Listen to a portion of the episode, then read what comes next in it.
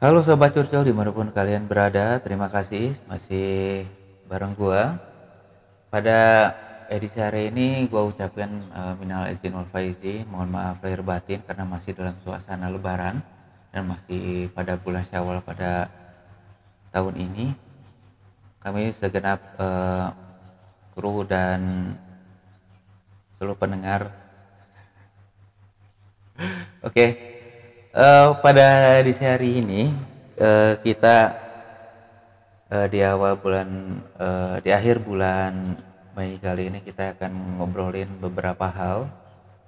Uh, yang gue lagi sorotin itu adalah terkait dengan fenomena banyaknya uh, pasangan muda-mudi ataupun uh, bulan ini kan bulannya bulan Syawal itu biasanya banyak banget yang menikah begitu.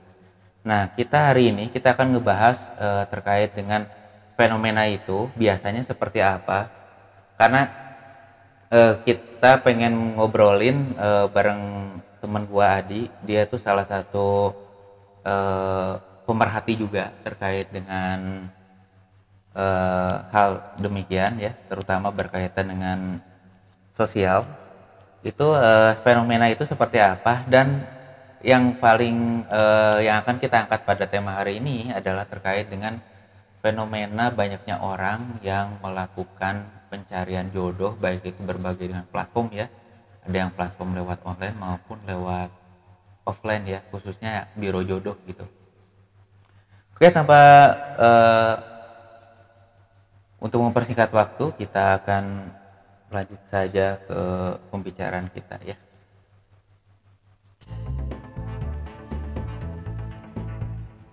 Oke, gimana kabarnya, Di? Baik. Alhamdulillah eh, senang juga bisa ketemu dengan teman-teman di Sobat Curto. Eh, ya, terima kasih sudah diundang kembali nah. ke podcast ini. Gimana kemarin eh, lebarannya? Apakah mudik atau tetap uh, di stay di rumah atau Tentunya di mana kita stay di rumah karena uh, anjuran dari pemerintah bahwa kemarin kita uh, sama-sama saling berusaha untuk mengurangi penyebaran pandemi COVID ini dengan tidak mudik dulu. Jadi kemarin full lebaran di rumah, nggak pulang kampung. Nggak pulang kampung ya, uh, ikuti aturan dari pemerintah ya. Betul. Tapi memang kangen ya pulang kampung. Kangen, kangen uh. banget. Kalau boleh tahu pulang kampungnya ke mana? E, kalau rumah itu kan di Bandung, kerja sekarang di Bogor sama di Jakarta. Kalau orang tua sih kakek nenek khususnya itu dari Tasik ya, dari Tasik dan Ciamis di hmm. masih di Jawa Barat juga, jadi nggak terlalu jauh. Hmm. Oke ya, jadi tahun udah dua tahun berarti ya nggak pulang kampung ya? Iya, e, sudah dua tahun, udah lumayan sih sebenarnya pengen pulang kemarin tuh, cuman ya demi kebaikan bersama lah mengikuti anjuran juga dari pemerintah kemarin ditahan dulu mungkin di bulan-bulan depan baru silaturahmi lagi ke sana Oke, biasanya nih kan kalau misalnya lebaran, itu kan suka kumpul tuh sama keluarga. Pasti ditanya tuh yang single-single tuh. Uh, biasanya gini, uh, kamu udah punya pasangan belum? Kapan nikah? Ya, nah itu, itu gimana tuh biasanya kalau misalnya ada pertanyaan kayak gitu? Kalau aku pribadi sih sebenarnya orangnya kan lempeng ya. Jadi menganggap pertanyaan itu mungkin dia e, mencari tema atau seperti apa. Gak tahu kalau orang lain. Jadi kalau aku pribadi ya lempeng. Walaupun ya kadang-kadang kalau ada yang nanya ya tetap juga dijawab sih. Tapi nggak kepikiran yang gimana-gimana. Aduh nih, gua harus nikah tahun ini, tahun depan karena banyak yang nanyain nggak seperti itu. Karena kan sebenarnya kalau menurut aku pribadi yang namanya konsep menikah kan lebih dari itu ya lebih dari pertanyaan yang mungkin orang tua atau mungkin saudara-saudara yang udah lama ketemu dia habis tema kemudian dia nanya seperti itu itu menurutku sih sebagai aku pribadi sebagai cowok itu hal wajar. Oh, menarik ya. Jadi uh, ada mungkin jadi self defensive gitu ya bagaimana uh, ketika menjawab pertanyaan seperti itu. Tapi mungkin ada beberapa argumentasi terkait dengan pernikahan.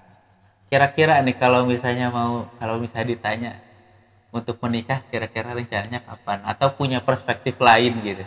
Uh, kalau aku pribadi sih uh, mungkin nanti ya masih agak lama dan aku pribadi sebetulnya nggak uh, mau nikah itu menjadi malah salah langkah. Dalam artian ya dengan umur segini yang mau mendekati 30 atau di 20-an akhir lah ya 27, 28, 29 itu ya menurutku masih panjang lah kalau aku sebagai laki-laki. Jadi kalau aku pribadi sih kalau ditanya kapan nikah ya nanti saya ketemunya aja ketemunya yang cocok ya kalau misalkan ada yang kenal atau apa ya silahkan. Kalau memang ternyata cocok dari kedua belah pihak mau saling menerima ya monggo kayak gitu sih kalau aku. Nggak jadi nggak ditarget yang apa ya yang harus tahun ini harus tahun sekian itu karena ya tadi balik lagi bahwa yang namanya menikah itu adalah suatu hal yang perlu dipikirkan matang-matang. Sebenarnya bedanya antara laki-laki sama perempuan itu ya biasanya kalau laki-laki itu lebih slow gitu ya dibanding dengan yang perempuan. Kalau perempuan itu mungkin di usia 24 25 tuh udah kayaknya tuh apa ya sepertinya tuh harus banget gitu punya pasangan begitu. Itu kalau menurut lu di itu terpengaruhnya tuh apakah memang itu adalah fenomena di masyarakat yang memang udah dibentuk seperti itu apa sebenarnya bisa dirubah gitu ya? Kan sekarang banyak banget tuh uh, para laki-laki atau perempuan karir gitu ya seperti itu.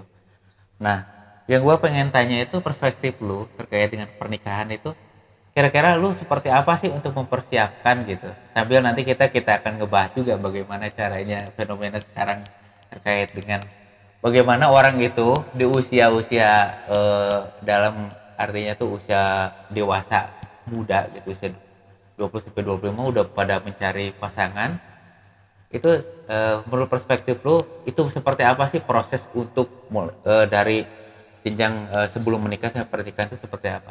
Menurut perspektif lu persiapan lu tuh seperti apa sih? Sampai sekarang itu lu sampai belum bisa uh, memutuskan. Kira-kira apa yang harus uh, disiapkan terlebih dahulu menurut lu? Uh, kalau dari pengalaman aku sih sebetulnya yang pertama yang paling perlu disiapkan kalau membicarakan soal menikah ya terlepas dari aku pun sebetulnya belum menikah jadi belum tahu lah dinamika nyatanya seperti apa.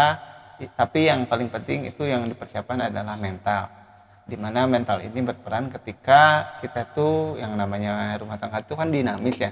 Menyatukan dua kepala yang berbeda di dalam satu kehidupan.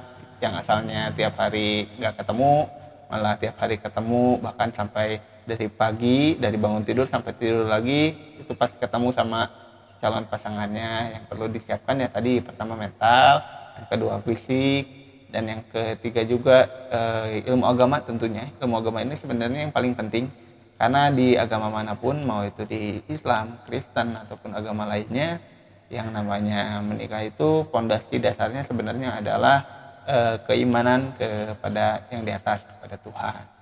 Jadi yang paling penting ya tadi yang pertama agama, mental, fisik dan jangan lupakan juga finansial. Jadi yang namanya finansial ini bukan kita menilai sesuatu dengan uang, tapi kan yang namanya hidup ya. Yang namanya hidup kan membutuhkan uang juga membutuhkan perencanaan keuangan yang baik. Itu perlu ditambah di zaman yang sekarang kan ya. Kita tahu sekarang lagi pandemi kemudian juga lagi serba sulit lah sebagian besar ekonomi. Itu perlu menjadi suatu yang dipikirkan baik-baik. Jadi jangan hanya menurut aku itu jangan hanya menikah karena yang pertama tadi ditanya kapan nikah atau udah umur segini kok belum nikah atau apalah ya orang bebas berpendapat. Cuman bagi aku sih sebenarnya dari pendapat itu kita bisa menyaring kira-kira kita ada di posisi mana kemudian kesiapan kita seperti apa.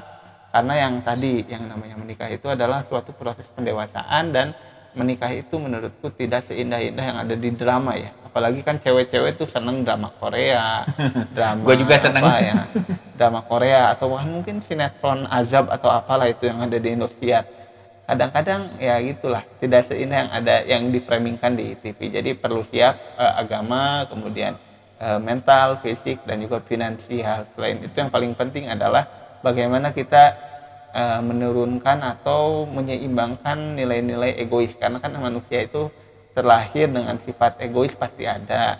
Nah cuman di sini bagaimana kita memanage antara egoisnya si A si cowok dengan si B si cewek gimana nih supaya ada titik temu supaya ketika ada masalah itu ada solvingnya ada penyelesaiannya.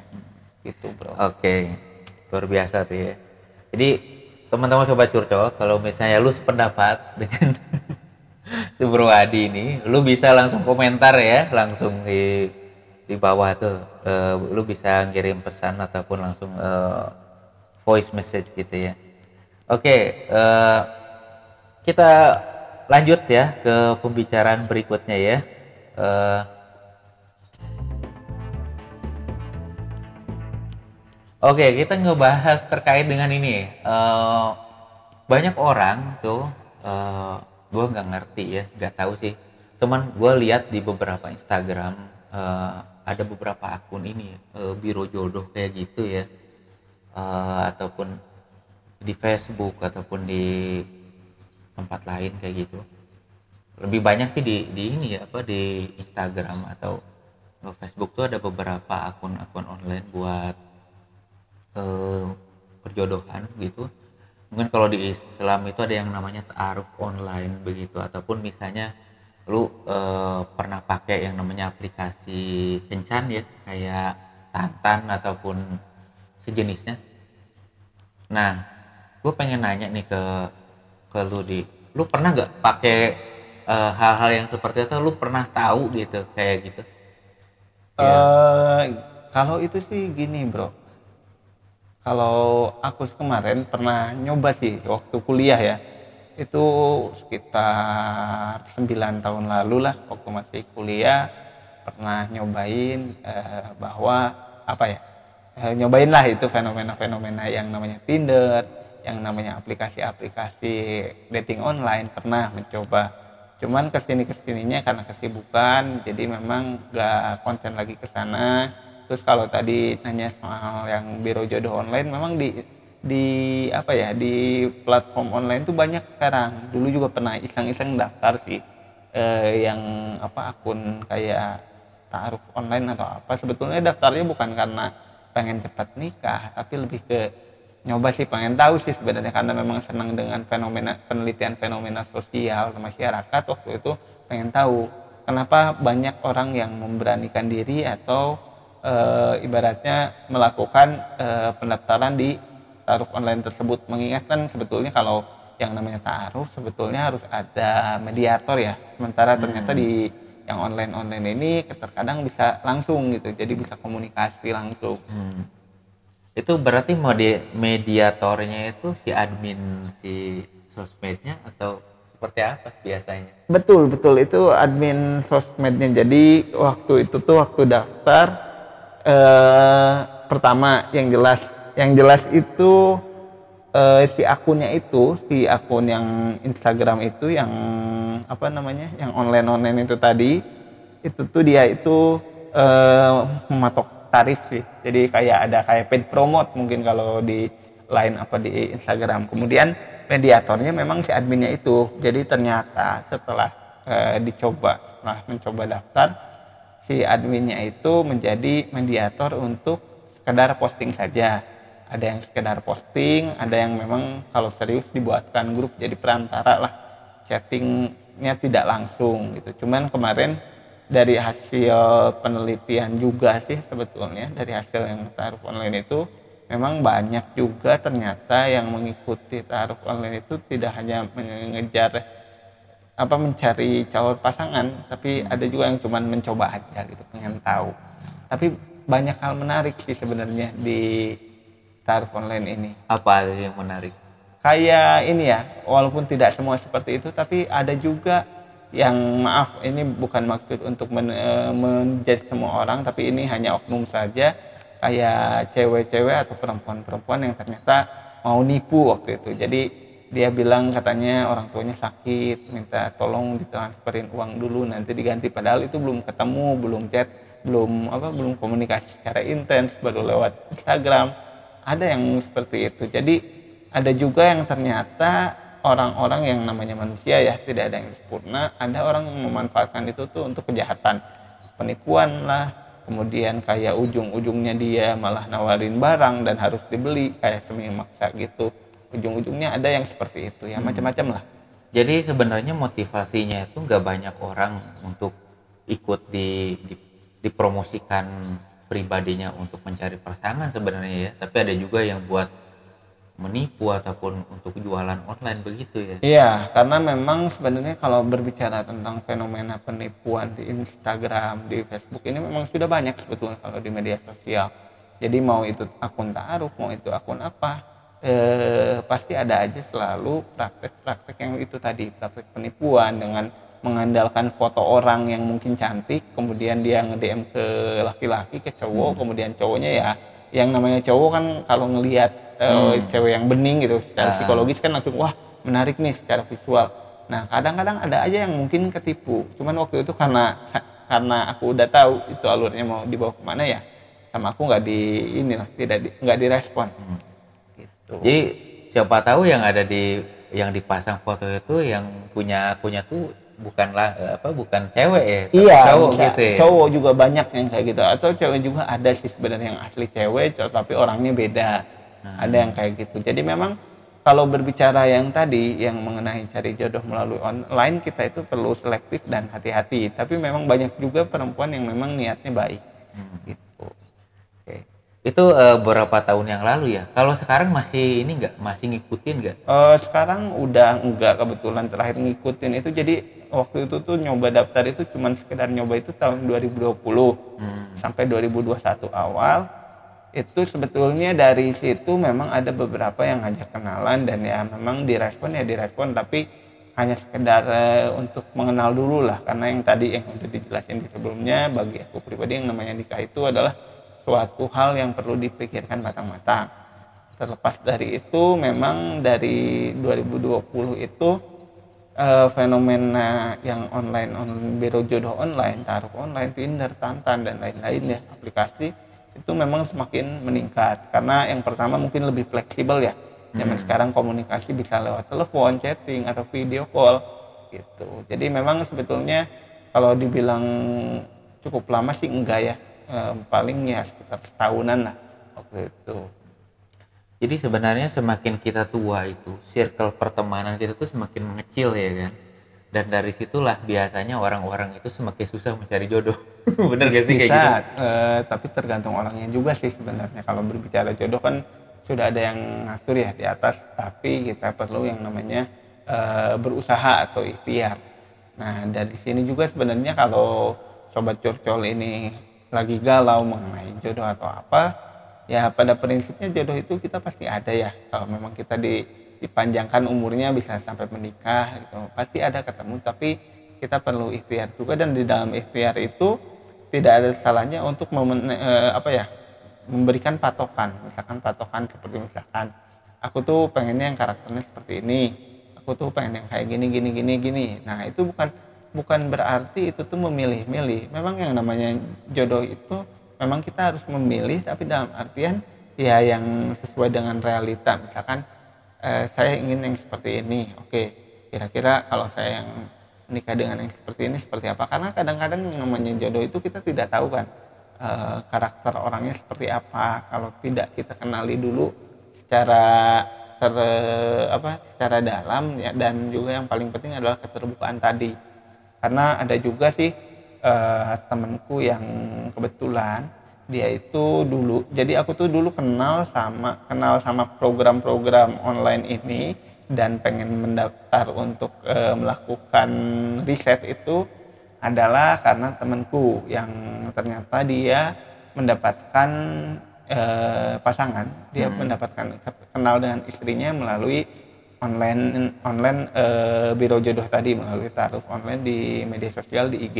Hmm. Nah, tapi ternyata bro, uh, ya mungkin yang namanya nikah kan pasti ada ujian ya. Hmm, uh, Dia itu menikah satu tahunan, ternyata di bulan sebelum setahun di bulan ke-9 apa ke-8 ada masalah yang menyebabkan si istrinya tuh pulang lagi ke daerah asalnya dan sampai saat ini masih pisah rumah dan kemungkinan akan bercerai jadi gimana ya? E, tidak menjamin sih yang namanya taruh online atau yang namanya e, aplikasi online tidak akan menjamin juga yang namanya kecocokan kalau kitanya tidak terbuka kalau menurutku kayak gitu. Gak gini, gue pengen nanya itu menarik tuh.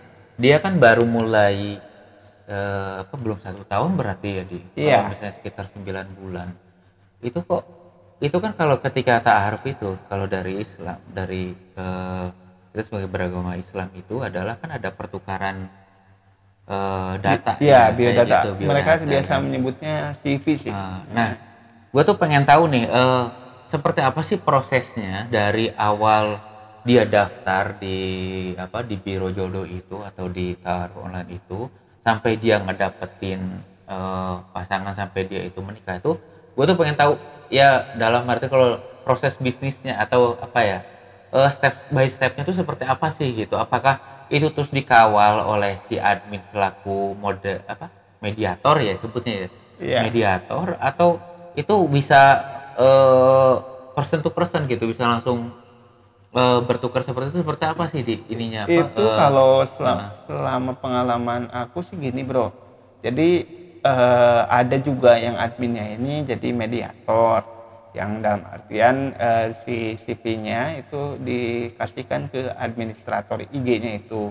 Tapi banyak juga yang langsung yang langsung misalkan menghubungi email email yang tertera atau WhatsApp yang tertera itu ada yang langsung untuk di ini untuk di apa namanya untuk dihubungi.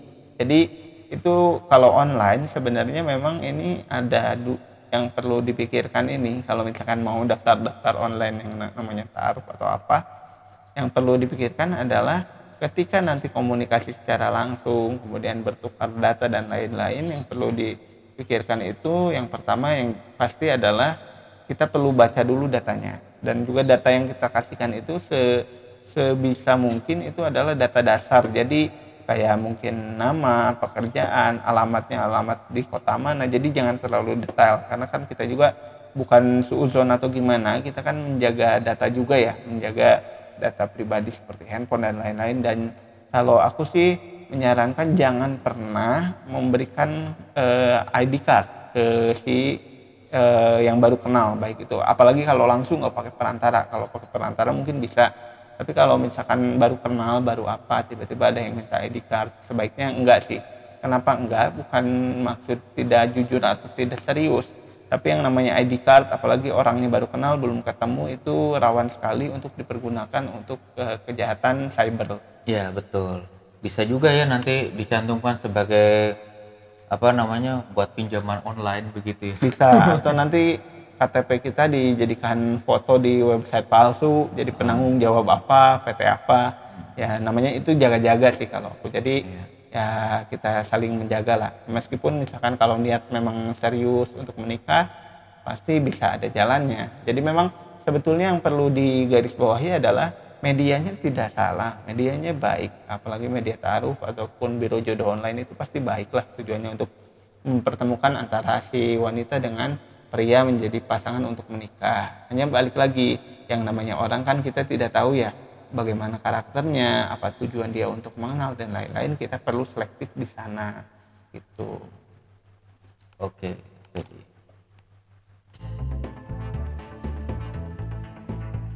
oke kita ngomongin masalah eh, terakhir nih kita ngomong tentang eh, selain eh, akun taruh tadi ya kita ngomongnya tentang Tinder, Tantan dan teman-temannya.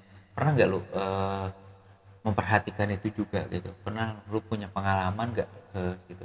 Lu pernah pakai nggak? Kalau tin Tantan pernah. Dulu jadi ya balik lagi karena keinginan untuk melakukan riset di bidang sosial kadang-kadang ini sempat tinggi. Dulu Tantan pernah, aku pernah daftar member VIP waktu itu satu tahun. Oh, jadi tahun. ya, jadi intinya gini kalau Tantan eh, mirip kayak Tinder, mirip kayak inilah kita nge-swipe kanan kiri, kanan kiri, kanan kiri untuk yang cocok. Biasanya kemudian chatting. Itu sebenarnya kalau dibandingin dengan yang online tadi ya, sebenarnya kalau Tantan mungkin lebih ke have fun. Jadi orang-orang yang berbagai macam latar belakang, berbagai macam eh, suku gitu ada di sana. Dan memang di Tantan pun untuk dari segi ini ya dari segi orang-orangnya ini berbeda. Dalam artian kalau yang taruh online mungkin terlihatnya dari dari depan gitu yang terlihat dari luar dari covernya memang mereka itu kebanyakan yang eh, apa yang Islami yang apa. Kalau di Tantan karena lebih heterogen dari lingkungan dari apa dari masyarakat kelas sosial dan lain sebagainya Tantan itu lebih kayak untuk inilah untuk sekedar say hi untuk sekedar uh, ya temenan. Karena konteksnya kadang-kadang ada orang yang ya yang namanya taruh kan memang berkenalan untuk mencari pasangan yang menikah. Hmm. Tapi memang konteksnya ketika si laki-laki atau cowok yang main tantan ketemu di tantan dan ngobrol dengan yang taruh online itu berbeda. Ketika yang ditaruh online itu menganggapnya kadang serius kalau di tantan lebih kayak hahaha lebih kayak inilah lebih santai sebenarnya di tantan itu. Cuman memang tantan pun sebenarnya ada juga yang perlu diperhatikan tadi selain keamanan data dan lain sebagainya adalah bagaimana si tantan ini ternyata terkadang ya sama seperti yang taruh online tadi dijadikan sebagai media untuk melakukan dalam tanda kutip kejahatan.